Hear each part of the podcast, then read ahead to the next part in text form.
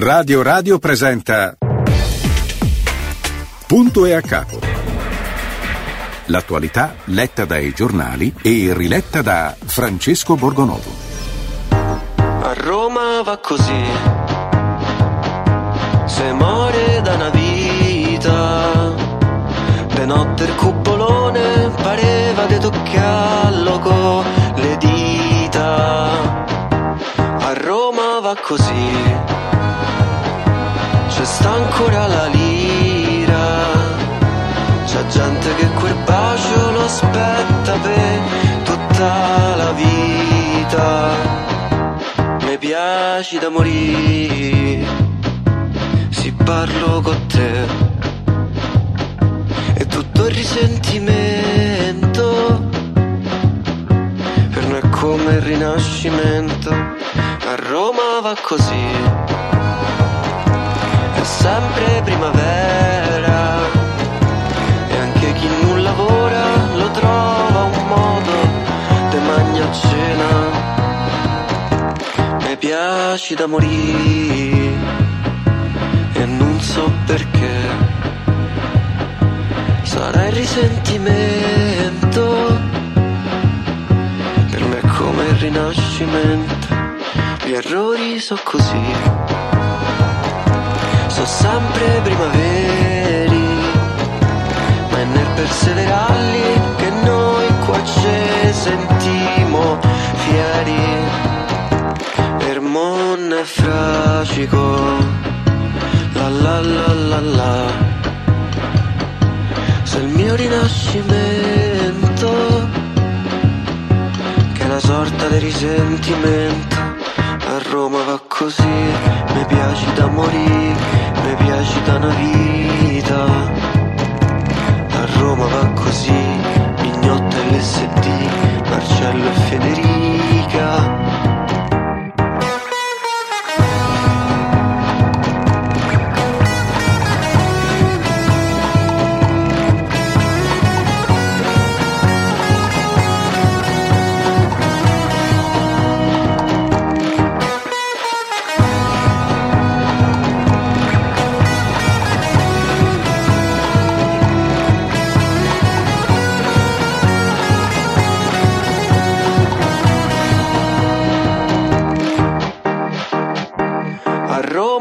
Così. Meglio così, allora buongiorno, buongiorno a tutti, ben trovati, oggi è martedì 19 dicembre. Carissimi, eccolo Francesco Borgonovo, vice direttore della Verità che è con noi. Francesco, buongiorno. Buongiorno, buongiorno, bentrovati, bentrovati, ti vedo in grandissima forma Francesco. Grazie, beh, siamo a. Natale, siamo a Natale, no? Eh, Bisogna stare siamo- in forma, dare il meglio di sé, sorridere, essere accoglienti, eh, scrollarsi di dosso i pregiudizi, insomma è un'operazione che facciamo ogni anno in questo periodo. Sì. Sì, è un'operazione anche abbastanza difficile, ti dirò la verità, perché un po' di pregiudizi mi Ah, beh, sì, restano. Se guardo Sì, sì. tutti, io li ho coltivati per anni, insomma, ne Sì, sono anche sì, abbastanza sì, sì. fiero dei miei pregiudizi. eh. Eh sì, qualcuno mi pure sembra- io, devo dire, il vero. Mi sembra il minimo, mi sembra Sì, il sì. minimo. No, tra l'altro ehm, sto vedendo se uno fa una ricerca cercando Natale, insomma, sul, ehm, su Google vengono fuori un sacco di allarmi che mi lasciano abbastanza perplesso. Io l'ho fatta prima, poi dopo ho cercato anche Covid e Ai stanno ai ai. venendo fuori, Sì. eh sì, perché qua siamo tornati, Ai ai ai. ti informo che siamo tornati al passato, eh. Sì. Sono- quando cominci a vedere tante interviste di Pregliasco un po' dappertutto, significa che qualcosa non ha funzionato. Ecco, e infatti eccolo qua. Covid e influenza, Natale il picco, 45, reinfezione 45%, con Pregliasco che dice casi sottostimati, il virus è camaleontico. E Pregliasco che salutiamo caramente, ci sono tante altre interviste, un po' tutte sono su questo, su questo tema, no? risalgono i casi, mh, torna la paura, ecco qua anche un altro ar- articolo, Covid e influenza tornano a far paura, preoccupati per le vacanze di Natale e poi scegliamo uno a caso, guarda quanti ce ne sono, boom di richieste per i vaccini ma non tutti riescono a farselo, ma insomma fino a una settimana fa abbiamo detto questo è il Gazzettino a Padova, abbiamo detto che non c'era nessuno che ci andava, adesso improvvisamente non si riesce a prenotarsi. No? Huffington Post, ci informa che l'Italia ha buttato 49 milioni di dosi di vaccini, in Europa siamo secondi solo alla Germania, Berlino ne ha gettate più di 80 milioni, una quantità pari alla sua stessa popolazione, e questo è molto interessante, se si considera tutto il continente si arriva a 215 milioni per una spesa di 4 miliardi di euro, l'inchiesta di Politico. Tutto molto, molto, molto bello, no? Perché è successo, qui, cioè, qui continuano a buttare una montagna, 49 milioni di vaccini anti-Covid buttati nella spazzatura per un totale di quasi 160 milioni di dosi ricevute dall'Italia. Lo riporta politico.eu. Roma ha mandato al macero praticamente un vaccino su tre, in Europa siamo secondi solo alla Germania. Berlino ha gettato più di 80 milioni di dosi, una quantità pari alla sua stessa popolazione.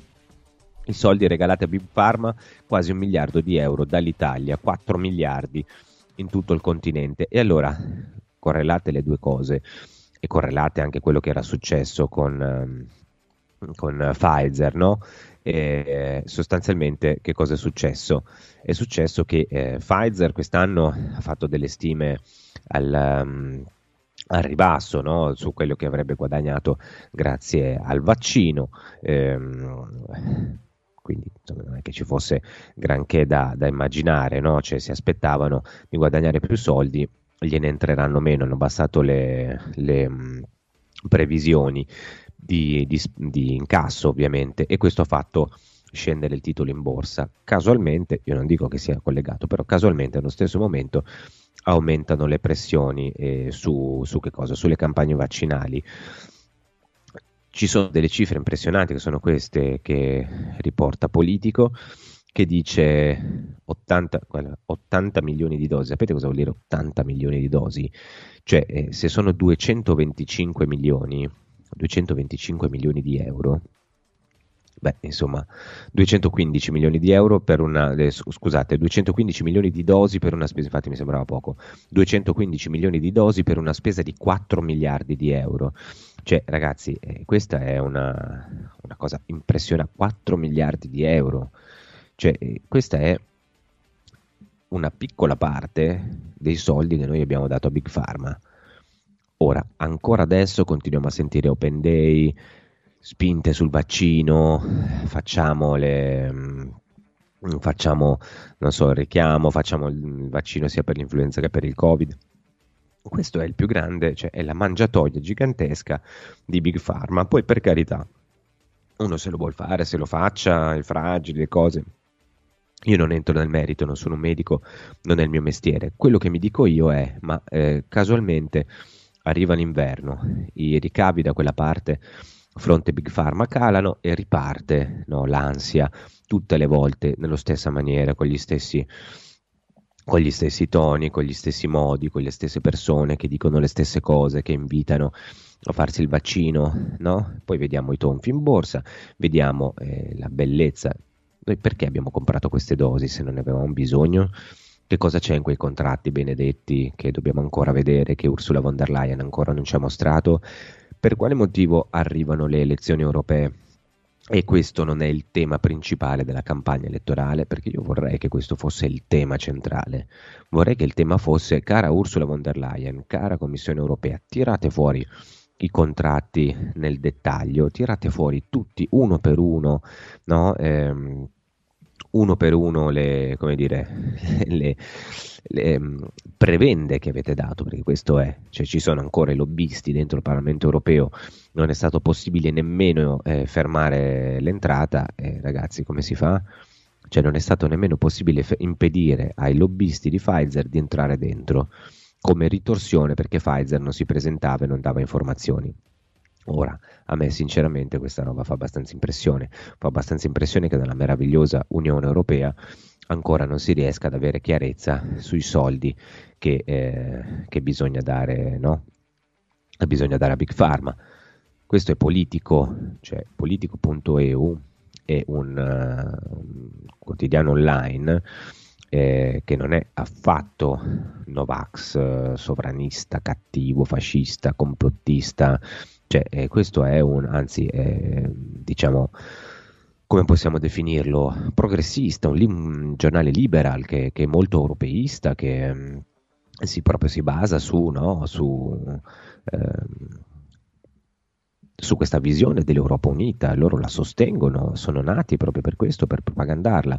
E vediamo cosa dice nel dettaglio, dice no, almeno 215 milioni di dosi di vaccini contro il Covid-19 acquistati dai paesi dell'UE al culmine della pandemia, da allora sono stati gettati via in un batter d'occhio al costo stimato per i contribuenti di 4 miliardi di euro e questa è quasi certamente una sottostima.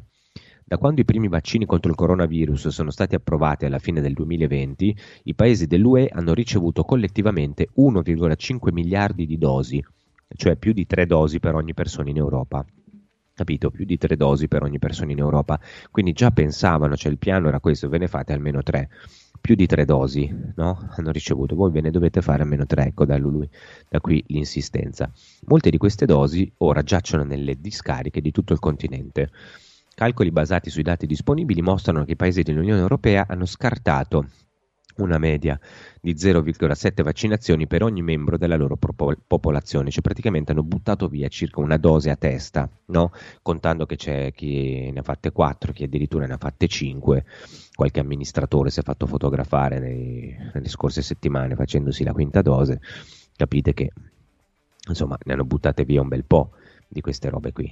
Eh, in cima alla classifica di dosi buttate eh, c'è l'Estonia che ha cestinato più di una dose eh, per uh, abitante, ehm, seguita vicino dalla Germania che ha anche buttato via il maggior volume di dosi.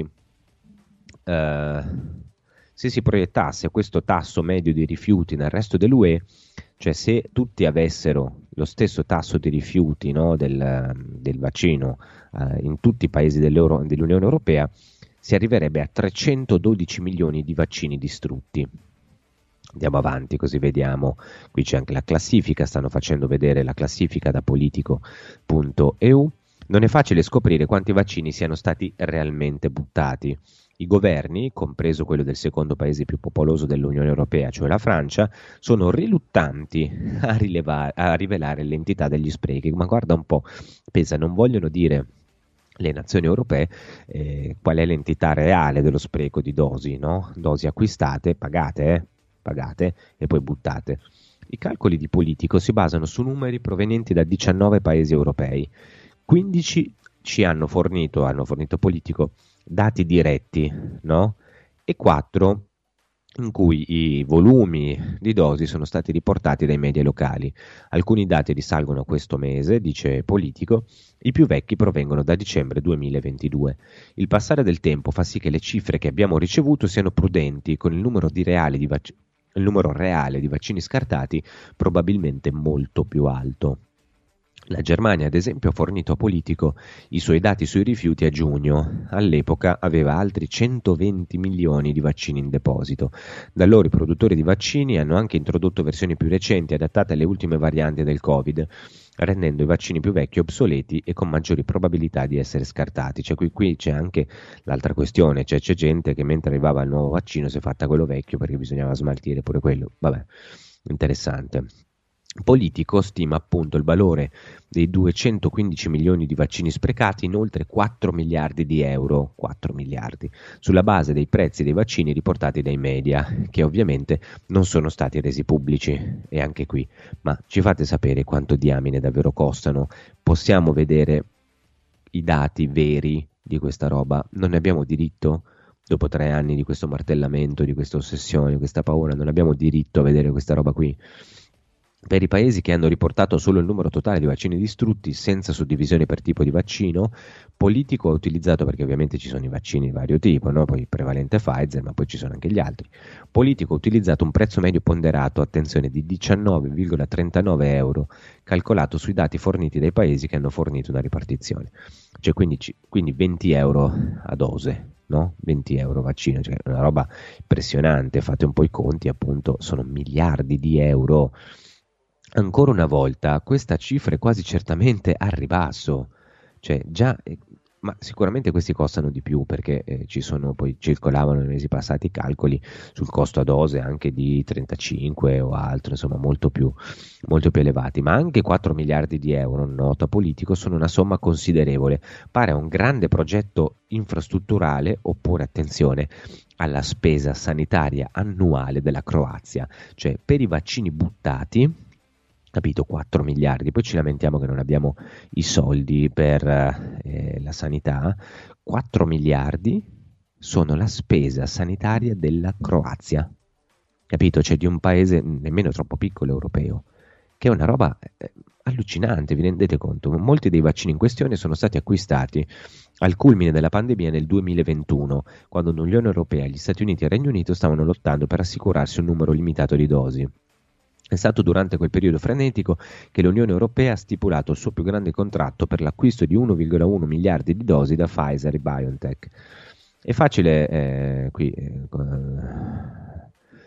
ehm, è facile dimenticare quanto fossero incerte le cose nel 2021 all'epoca l'accordo con l'Unione Europea fu lodato, ma sia la portata che la tempistica dell'accordo si sono eh, rivelate problematiche. I paesi sono stati costretti ad acquistare dosi anche quando la pandemia si è attenuata, mentre gli sforzi per donare i vaccini in eccesso a paesi terzi sono stati ostacolati dal calo della domanda e da problemi logistici. Le ripercussioni sono più che finanziarie. Le domande su come è stato negoziato il grande contratto con la Pfizer, e qui arriviamo al punto, alle grandi risposte che si debbono dare. Io ve lo voglio leggere tutto questo pezzo perché è fondamentale, cioè ci dà l'idea della diamine di situazione in cui stiamo. Le domande su come sia stato negoziato il grande contratto con la Pfizer hanno perseguitato la Presidente della Commissione europea Ursula von der Leyen. Eh, ormai da parecchio tempo. Il New York Times è stato il primo a riferire che il capo dell'Unione Europea aveva scambiato messaggi con l'amministratore delegato di Pfizer prima dell'accordo. Ed è proprio il New York Times che ha fatto partire una causa con Ursula von der Leyen. Prima o poi anche qui arriveremo a avere forse qualche, insomma, qualche notizia un po' più chiara. Il contratto è già stato rinegoziato dalla Commissione europea sotto la pressione dei paesi che soffrono, che hanno un eccesso di dosi no, acquistate. Sia la Polonia che l'Ungheria hanno smesso di accettare vaccini e sono state citate in giudizio da Pfizer per marcato, mancato pagamento. Questo è un altro aspetto interessante, cioè c'è Ursula von der Leyen che si è scambiati messaggi con Albert Burla, capo di Pfizer, e non li fa vedere. Tant'è che il New York Times è dovuto andare in causa. Contemporaneamente la stessa Pfizer sta facendo causa alla Polonia e l'Ungheria che dicono noi i vaccini non servono più, non li paghiamo più. No? In, tra l'altro in base a contratti che hanno visto i negoziatori, ma eh, la popolazione non ha visto. La Polonia, che è un esempio fantastico, questo per farti, farvi capire il delirio, no? Alla Polonia era stato concesso di non comprare altri vaccini perché? Perché la Polonia, spiegavano le autorità europee, si faceva già carico degli profughi ucraini. Cioè, dite cosa c'entra? Ce lo dice, beh, già pagano gli ucraini, quindi possono non pagare i vaccini. Ma che senso ha? Cioè il vaccino se ti serve lo compri, se non ti serve non lo compri, non che è una tassa per stare nell'Unione Europea, ma a quanto pare eh, invece è così. In Romania invece i pubblici ministeri vogliono revocare l'immunità all'ex primo ministro e a due ex ministri della sanità, sostenendo che gli eccessivi acquisti di vaccini hanno causato danni per oltre un miliardo di euro alla Romania capite? Cioè, qui eh, questo succede. Eh, nel frattempo i, li, le dosi continueranno ad arrivare con il contratto rivisto con Pfizer Attenzione, questo è fondamentale.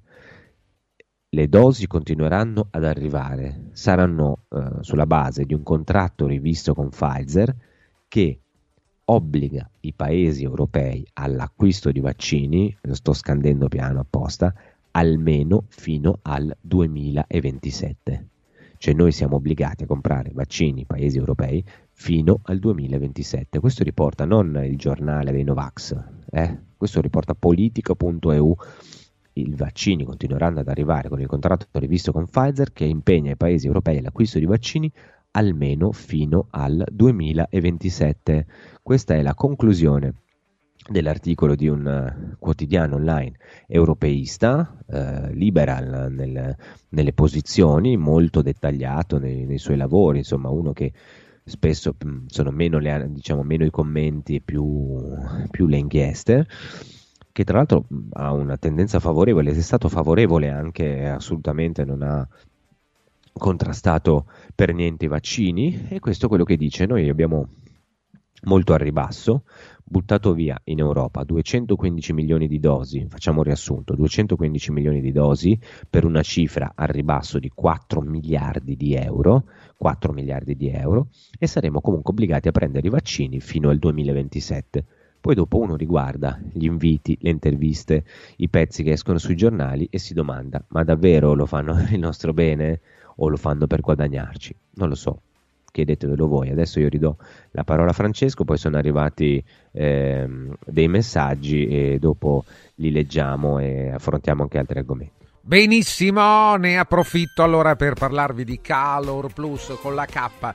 Calor Plus, siamo al 19 dicembre, cerchiamo di evitare brutte sorprese durante le festività natalizie, magari può accadere che la nostra caldaia e quindi il i termosifoni, lo scaldabagno e il condizionatore non funzionino. E allora facciamo un, preventivamente un controllo eh, se già abbiamo qualche avvisaglia non aspettiamo che poi il problema si verifichi durante le feste proprio magari il giorno di Natale. Allora chiamiamo Calor Plus con la K che è un'azienda specializzata nella vendita nella, nell'installazione nell'assistenza di caldaie scaldabagni e condizionatori la manutenzione della nostra caldaia, qualunque marca abbia, l'analisi fumi e il bollino, tutto questo a soli 49 euro. È il prezzo più basso del mercato. Se invece la vostra caldaia ha più di 10 anni,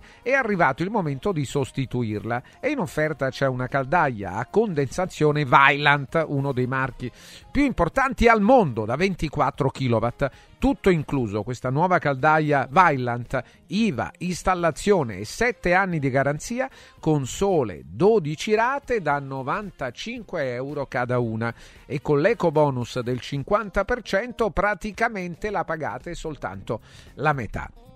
Allora segnatevi il numero di Calor Plus con la K, Calor Plus 06 86 21 36 71 06 86 21 3671, numero sempre attivo, 7 giorni su 7, inclusi i giorni festivi in tutto il comune di Roma, compresa la zona ZTL, il centro storico, per qualunque esigenza a costi ridotti se vi presentate a nome di Radio Radio. Il pronto intervento da 100 a 80 euro, il diritto di chiamata da 50 a 40 euro, i preventivi e i sopralluoghi gratuiti. Calor Plus.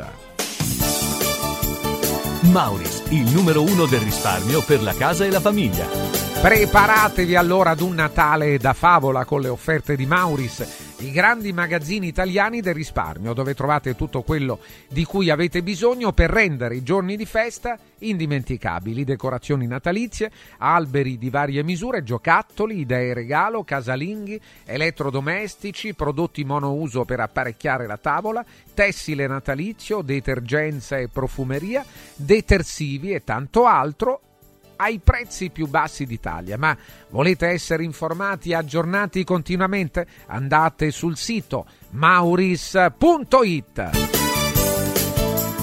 Mauris. Mauris, il numero uno del risparmio per la casa e la famiglia. Punto e a capo.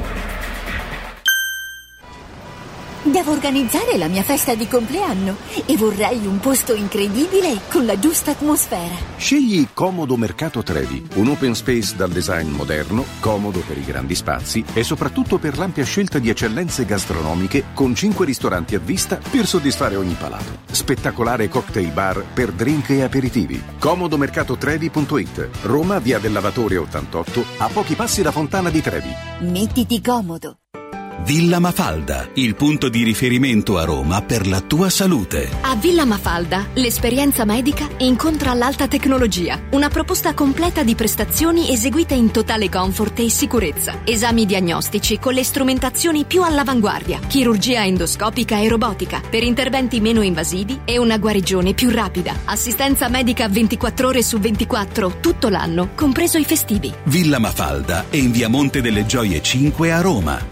villamafalda.com. Convenzionata con le maggiori compagnie assicurative. Una speciale convenzione è riservata agli ascoltatori Radio Radio.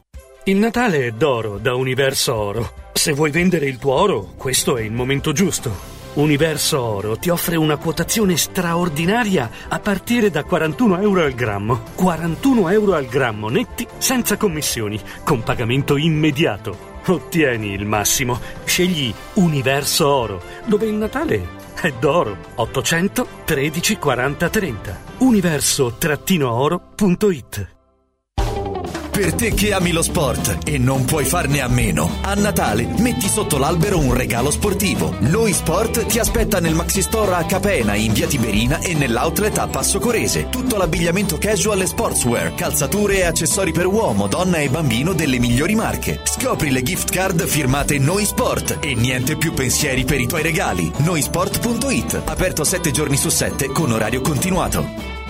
Antò fa freddo. Antò fa freddo. Non ce la faccio più. Accendi la caldaia Vylant.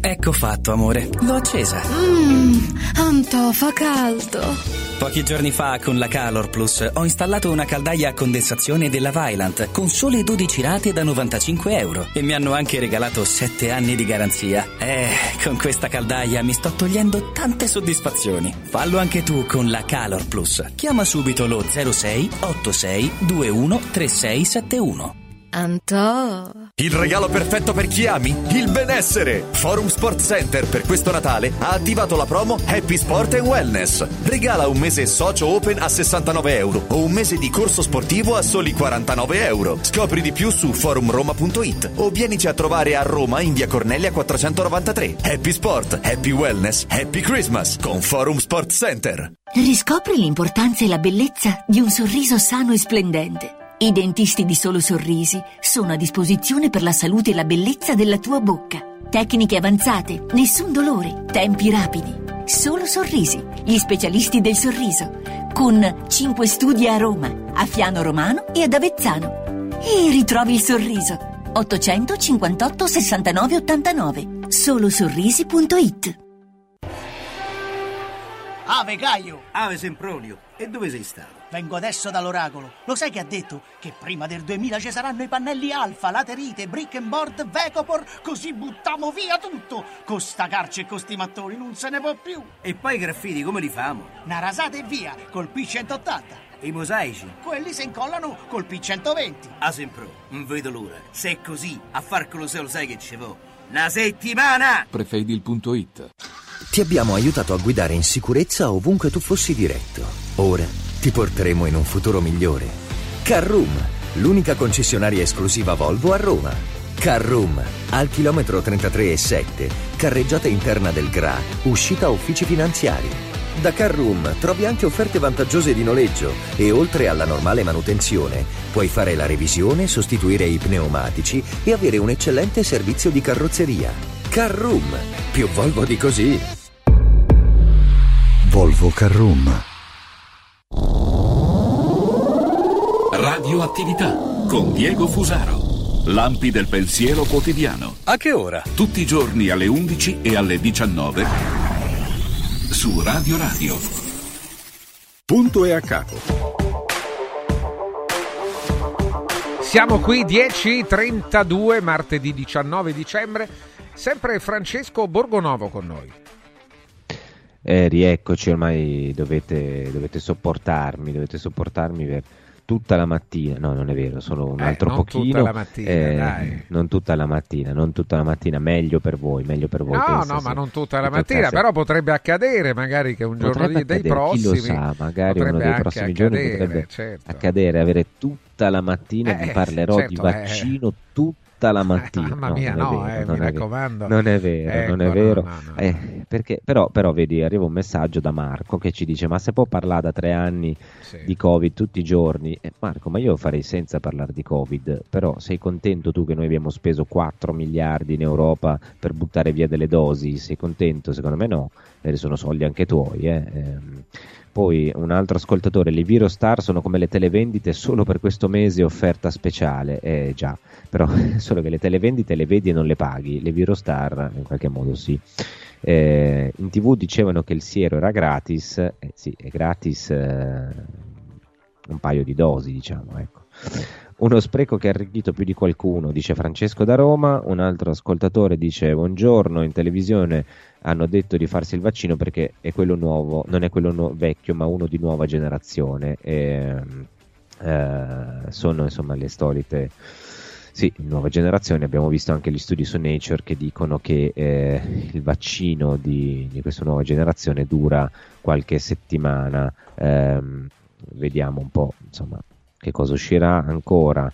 Eh, ma questo non è uno spreco incredibile di denaro pubblico, miliardi di euro spesi milia- e miliardi, no, sono milioni di dosi buttate. I contratti sono scurati, ma qualcuno intende indagare seriamente. È incredibile poi che noi in Occidente eh, ci definiamo un giardino di democrazia. È evidente che ci siano persone che non possono e non devono nemmeno essere indagate.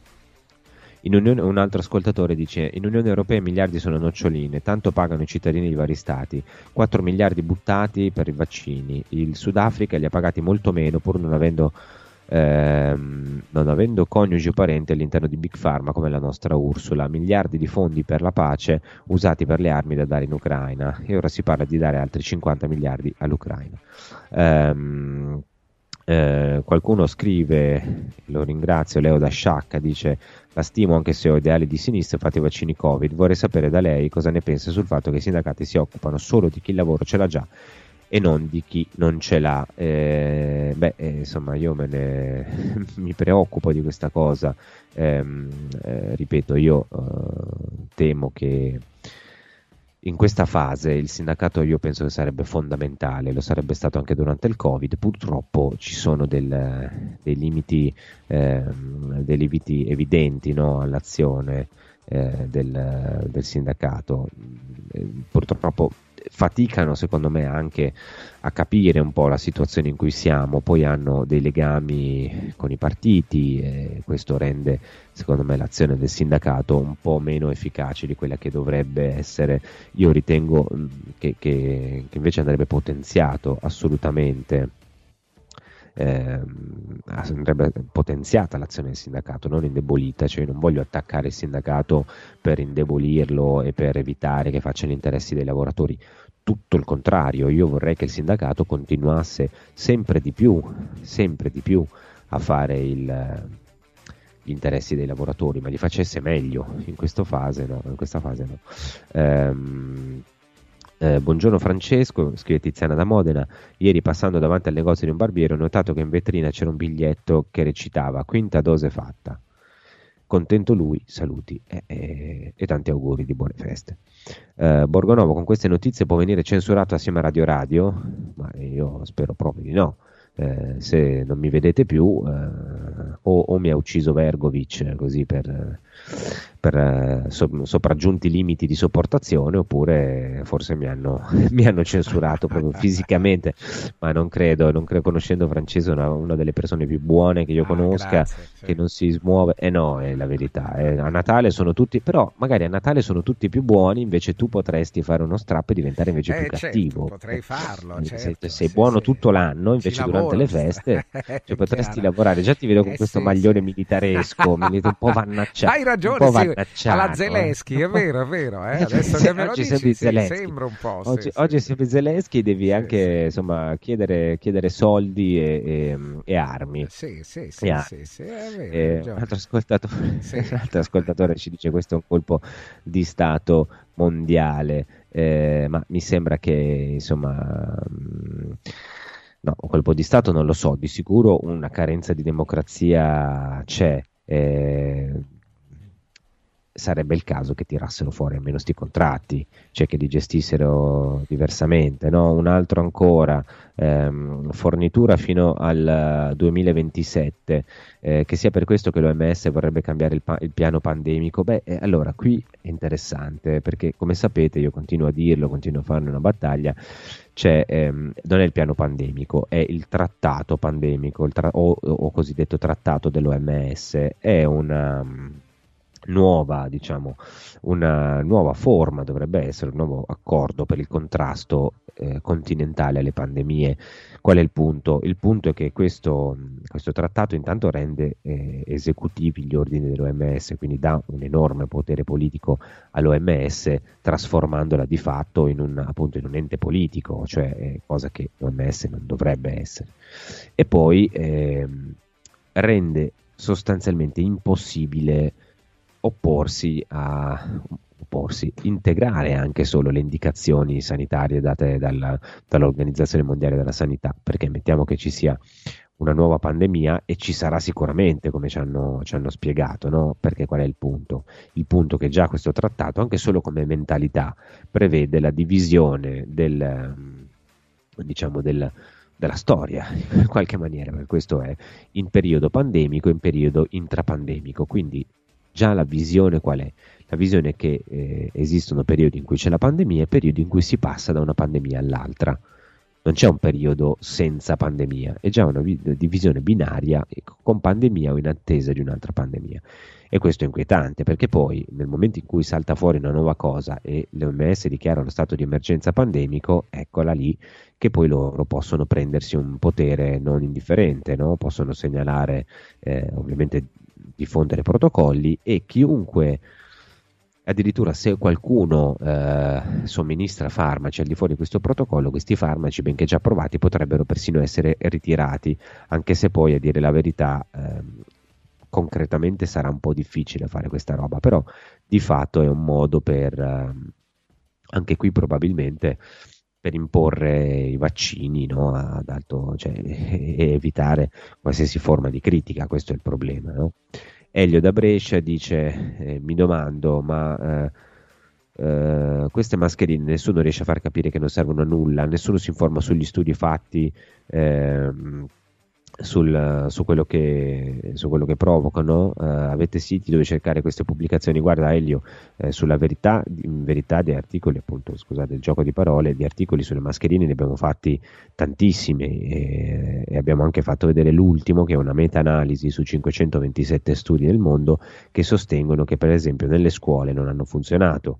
Um, qual è il punto? Il punto è che se tu sei un immunodepresso, uh, e chi ha vissuto questa situazione lo sa bene, la mascherina ha una sua utilità, eh, però come misura di sanità pubblica diciamo che eh, ne ha molta meno, anche perché poi un conto è fare la prova sulla mascherina dentro il laboratorio e quant'altro, un altro conto è eh, andare all'esterno, diciamo, poi le persone la usano in un certo modo, la, la la gestiscono magari male, non se la cambiano, cioè, e quindi poi soprattutto all'esterno con un virus respiratorio, io un eh, conto se uno sta dentro un posto chiuso, follato, un altro conto se uno sta fuori, no? e quindi e l'utilizzo costante io non vorrei che avesse poi provocato, contribuito a provocare magari l'aumento dei virus sinciziali.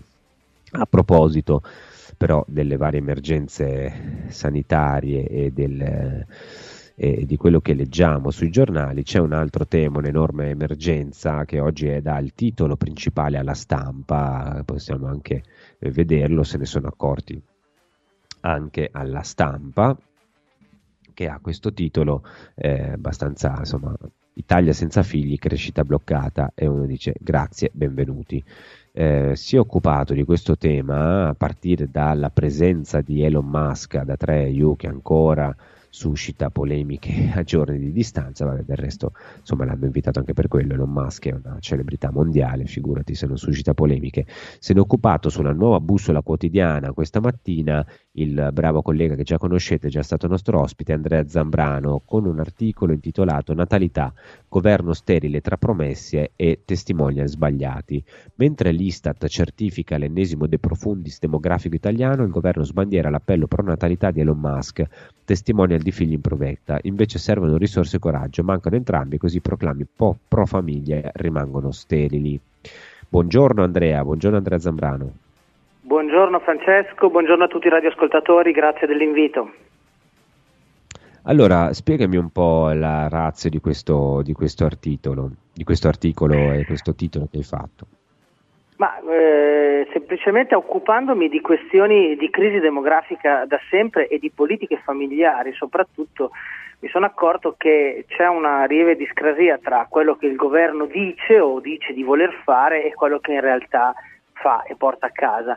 Eh, in questo si inserisce anche la presenza di Elon Musk che è stato invitato ad Atreio, ha fatto questo grandissimo spot per, eh, per avere figli, peraltro anche eh, toccando dei temi in maniera mh, corretta e intelligente perché insomma, l'ha affrontato come un problema eminentemente economico e di tenuta dello Stato il fatto di non avere figli. Purtroppo l'argomento della natalità e della famiglia, delle politiche familiari è sempre stato visto in Italia eh, con un pregiudizio un po' cattolico, un tema un po' cattolico, un tema un po' eh, così da, da, da, da, da sagrestia, in realtà è un tema economico fondamentalmente, un tema che legato alla tenuta dello Stato. Ebbene, lui ha detto delle cose sensate. Il problema è che lui non può essere, Elon Musk non può essere un testimonial per il governo, che lo ricordo è un governo nato con la chiave natalità al primo posto. Innanzitutto perché il governo, perché è, è come, come, come, è stato detto, insomma, avendo anche ehm, fatto figli in provetta anche attraverso l'utero in affitto non è certamente credibile soprattutto per un governo che ha dichiarato guerra all'utero in affitto, ma non può essere un testimonial anche perché l'Italia non ha bisogno di testimonial per pronatalità, ha bisogno di risorse concrete, ha bisogno di soldi, tanti, ha bisogno di coraggio per mettere davvero nell'agenda la, le, politiche, le politiche familiari.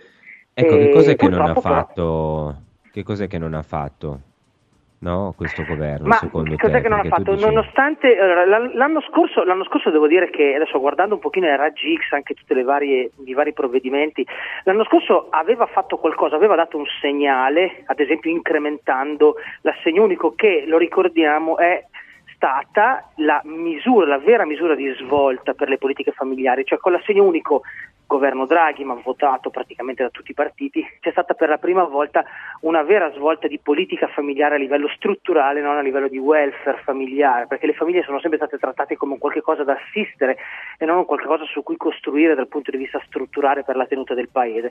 Ebbene, nonostante l'anno scorso si fosse appena insediato, qualche cosa, qualche segnale è stato fatto. Quest'anno c'è stato, mi sembra, una retromarcia, c'è stato un, eh, non, l'assegno unico non è stato integrato e le misure che sono state fatte sono state sono so- fondamentalmente dei contentini, come ad esempio eh, lo sconto sull'assen- sul- sulla- sul- sulla- sull'asilo nido per il secondo figlio, cioè cose che non invogliano certamente le famiglie in formazione a fare dei figli. Ecco, questo credo che sia un problema perché con la scusa sempre di eh, problemi contingenti esterni. L'anno scorso c'era il caro bollette, c'era la crisi energetica e quindi bisognava puntare sulle bollette. Quest'anno c'è il disastro de- del super bonus eh, che- di cui paghiamo le conseguenze adesso e quindi eh, non, abbiamo, non abbiamo soldi. Insomma, a me sembra che ogni anno ci sia sempre una scusa e la famiglia sia sempre un po' la cenerentola che sta lì con il cappello in mano a mendicare dei soldi che poi alla fine eh, non arrivano, perché le politiche familiari sono semplicemente una questione di soldi. Se noi guardiamo i grandi paesi che hanno fatto delle svolte a livello di natalità, come la Francia ad esempio, che ha iniziato ai tempi di Mitterrand, ha semplicemente investito tantissimo sulla natalità e questi risultati, nonostante adesso ci sia una leggera flessione, sono stati premiati, ma se vediamo anche paesi dell'est Europa come l'Ungheria, come la Cecoslovacchia, come la Polonia, eh, hanno investito in eh, figli per eh, la tenuta del paese, per il futuro del paese. E noi purtroppo Oggi questo sulla non l'abbiamo stampa, fatto. Andrea, eh, Sì. oggi sulla stampa c'è un'intervista molto interessante di Luca Ricolfi che dice il problema per cui qui non si fanno figli è l'individualismo, quindi entra Certo. diciamo molto più in profondità, no? Cioè non è solo una questione economica, è una questione anche di, di visione del mondo a questo punto. Assolutamente, infatti lo Stato non può fare tutto, lo Stato ha un compito, mettere il cittadino in condizione di poter fare una famiglia senza considerarsi, senza essere povero e senza considerarsi un qualcuno da aiutare con l'elemosina. Questo deve fare lo Stato, tutto il resto lo deve fare la persona, lo devono fare ehm, la crescita umana delle persone. Oggi c'è un nichilismo oltre che un individualismo tale per cui nessuno desidera più eh, avere una famiglia, fare figli. E questa cosa è sicuramente legata a, a, alla crisi dell'uomo che stiamo vivendo e che vediamo anche in strutture come quelle della Chiesa, ma anche strutture come quelle della scuola, che non, è, che non promuovono più l'idea della famiglia come cellula fondamentale di una società. Oggi la famiglia è bersagliata sotto tanti aspetti, la figura del padre è completamente annichilita, la figura della madre è ehm, trattata in maniera, in, maniera me, in maniera, secondo me, sbagliata. Ebbene, tutto questo è un problema sociale che va affrontato con ehm, un'educazione anche alla cura dell'uomo, eh, che però mh, certe agenzie non fanno più.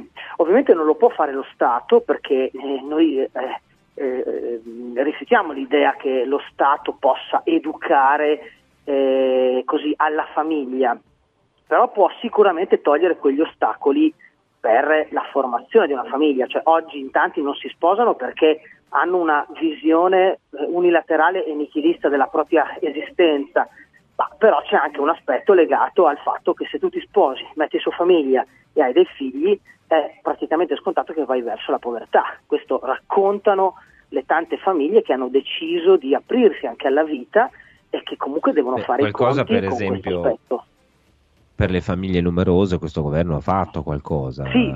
Allora questo governo, io lo dico anche in quanto eh, papà di una famiglia numerosa, devo dire che c'è un'attenzione, c'è uno sguardo, eh, c'è uno sguardo diverso, mi, rivolgo, mi, mi, riferisco ad esempio alla cosa delle bollette dell'anno, dell'anno scorso dove è stata alzata ad esempio la soglia eh, del valore ISE per le, per le famiglie numerose per poter accedere al beneficio, colmando diciamo tante di quelle discriminazioni che le famiglie numerose subiscono.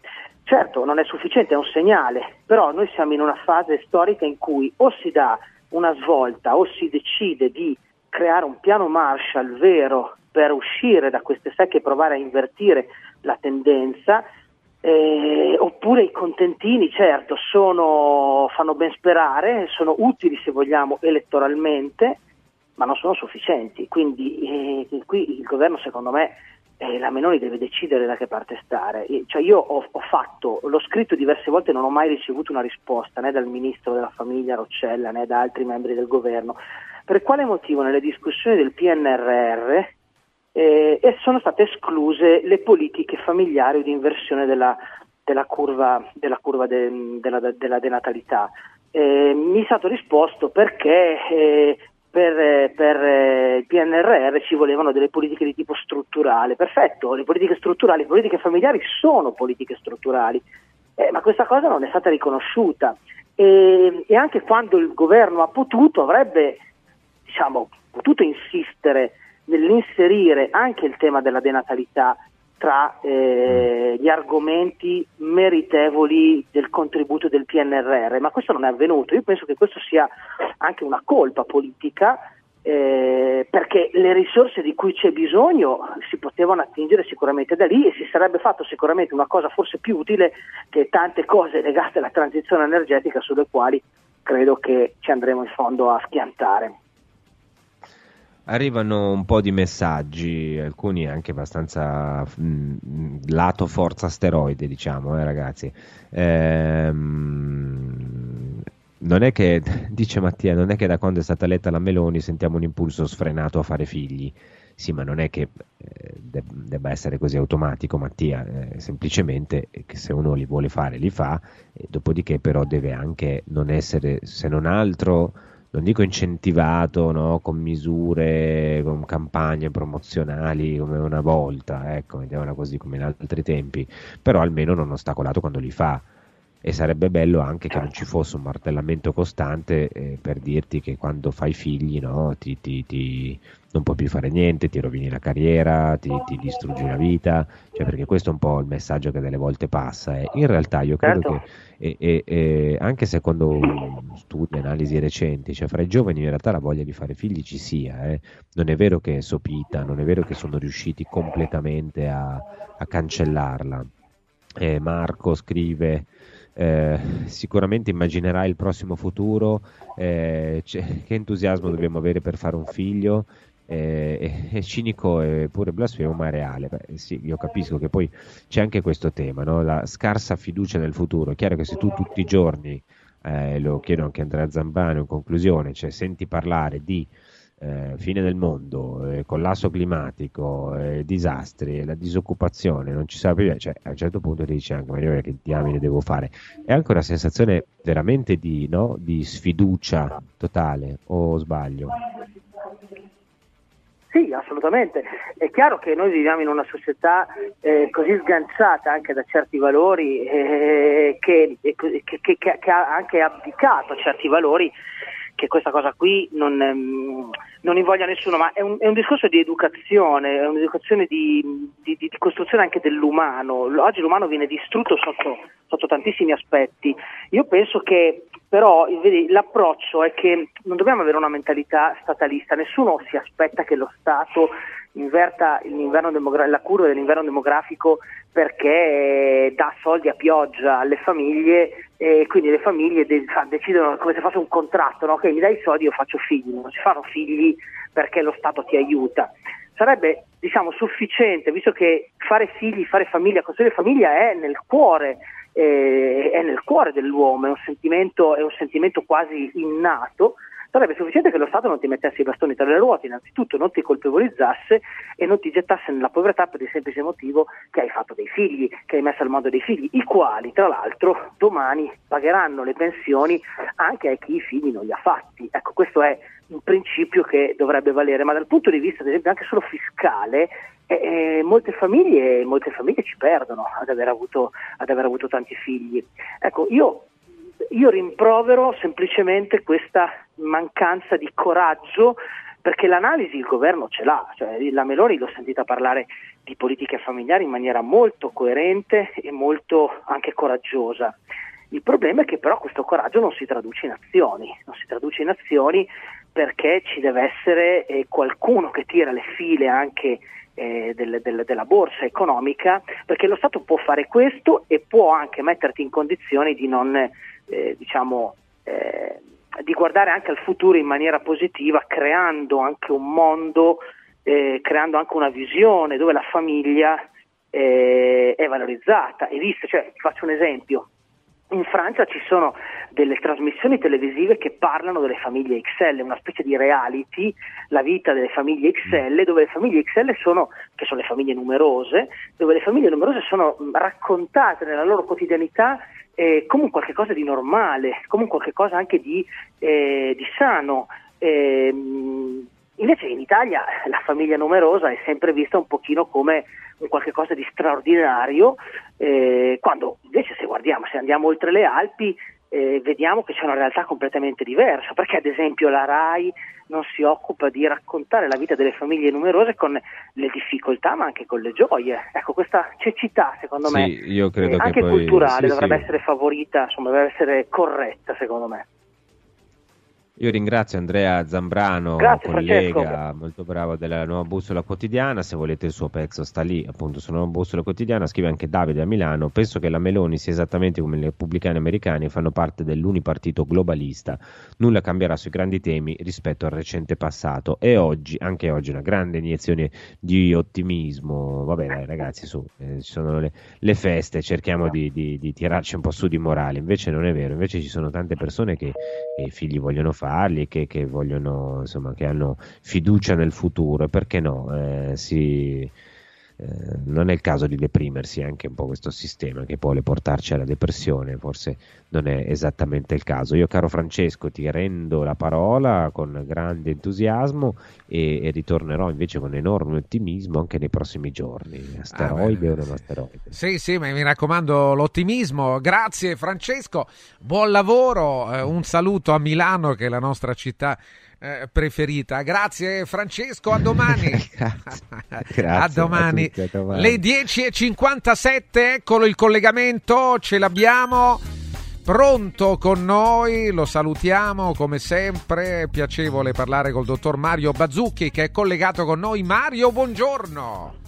Buongiorno a te e a tutti gli ascoltatori. Ciao Francesco. Benvenuto, Buongiorno. benvenuto. Siamo al 19 dicembre, eh, solo sorrisi. Beh, gli specialisti del sorrisi, solo sorrisi, del, del sorriso, solo sorrisi.it. Ne approfittiamo per parlare anche un po' in generale. Siamo in un periodo in cui utilizzeremo molto eh, nostro, le, i nostri denti eh, augurando a tutti eh, che essere a tavola più a lungo significa non solo mangiare di più, magari meglio, ma anche avere la possibilità una volta tanto nell'anno di socializzare di più. Ed è di sicuro una bella, una, una bella eventualità questa. Però di avere qualche cura per i nostri denti è sempre importante, ci aiuta a stare meglio e a rendere anche la vita più facile a chi eh, dovrà poi aver cura del nostro sorriso, della no- salute dei nostri denti, come il dottor Mario Bazzucchi. Qualche suggerimento, Mario? Innanzitutto colgo l'occasione per fare gli auguri a tutti gli ascoltatori di un buon Natale, un uh, felice anno nuovo e soprattutto di sorridere molto durante queste vacanze, di, essere, di passare un, uh, delle festività uh, serene, delle festività in famiglia e di veramente di poter sorridere perché vuol dire che uno è tranquillo, è sereno e sta bene con la propria famiglia. Detto ciò, i consigli che io do è sicuramente, come dicevi tu, è un periodo dove si passa molto a tavola e soprattutto si mangiano molti dolci, questo è il periodo di torroni, è il periodo di cioccolate, è il periodo di panettoni, tutte cose estremamente dolci. Il consiglio che il dentista vi deve dare è quello di eh, di pulirsi, di lavarsi, mi veniva in mente di non, di non eccedere quei dolci, ma quello è più da dietologo. Eh da, sì, da sì, certo. Però, Anche se però, è giusto dirlo, ma sai, in questo però, periodo sarà dura, eh?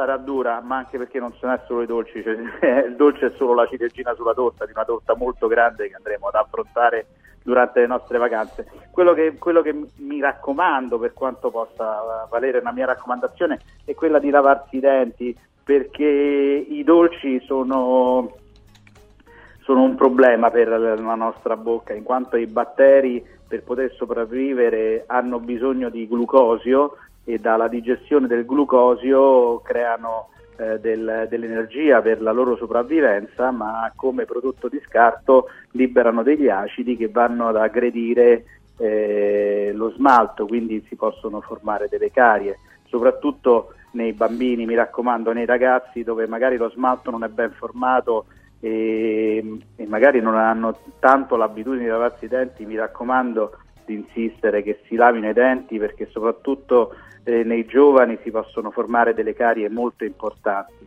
Ed è bene non, eh, non rovinarsi delle vacanze per un dolce di troppo. E invece negli adulti di, di, fare attenzione perché magari ci sono dei denti che non stanno benissimo e magari un torrone troppo duro o una nocciolina dentro il torrone eh, può de- creare dei problemi con delle piccole fratture, dei pezzi di, di, smalto che saltano. Insomma, non voglio fare l'uccello del mare curo, però avere delle accortezze per far sì di non rovinarsi queste vacanze. E l'accortezza principale è quella di avere un'igiene accurata, soprattutto in un periodo dove uno eccede in dolci come mai durante l'anno eh, quindi lavarsi bene i denti eh, dopo i pasti e soprattutto di fare attenzione nei denti che noi sappiamo, perché lo sappiamo, perché ce ne accorgiamo che c'è un dente che ci dà un pochino fastidio, eh, evitare di masticare delle cose dure in quelle zone. E chiaramente la cosa primaria sarebbe quella di fare una visita dal dai professionisti, da dei, dal dentista per valutare se si può fare qualche cosa, se effettivamente quel dente che ci manda dei segnali ha delle problematiche e come risolvere queste problematiche, perché il nostro organismo ci manda sempre dei piccoli segnali che noi tendiamo un po' a trascurare, come diceva Giorgio Gabber nella sua famosa canzone, perché con una dormita passa tutto. In realtà non è così, sono dei piccoli segnali che possono diventare o dei dolori o addirittura la perdita dei denti perché il dente non ha più supporto osseo. Quindi quando i denti ci mandano, il nostro organismo ci manda, ma non solo i denti, qualsiasi altra parte del nostro organismo ci manda dei segnali, non dormiamoci sopra, prendiamo, facciamo una visita dallo specialista di turno per essere sicuri che è semplicemente un malessere eh, passeggero, momentaneo e niente invece che deve essere invece approfondito e curato magari con una semplice pulizia. Quindi per quanto riguarda la bocca. Quindi eh, invito tutti a, di nuovo a passare un felice eh, Natale in famiglia e di essere veramente il più sereni e il più felici possibile e di, di augurare un 2024 che sia il più bello dei nostri anni che abbiamo affrontato fino adesso, il più sereno e il più tranquillo. Grazie Mario, grazie al dottor Mario Bazzucchi, solo sorrisi.it, l'augurio lo facciamo anche noi a voi, eh, avremo occasione probabilmente da qui a Natale di sentirci ancora, se non la mattina magari nel corso della giornata, ricordo il numero verde 800 58 69 89 800 58 69 89, grazie al dottor Bazzucchi e buon lavoro. Grazie Francesco, buona giornata a tutti quanti voi, buona giornata. Le 11 e 4 minuti, linea alla regia, tra poco Diego Fusaro, poi Mario Tozzi. Radio Radio ha presentato Punto e a capo. L'attualità letta dai giornali e riletta da Francesco Borgonovo.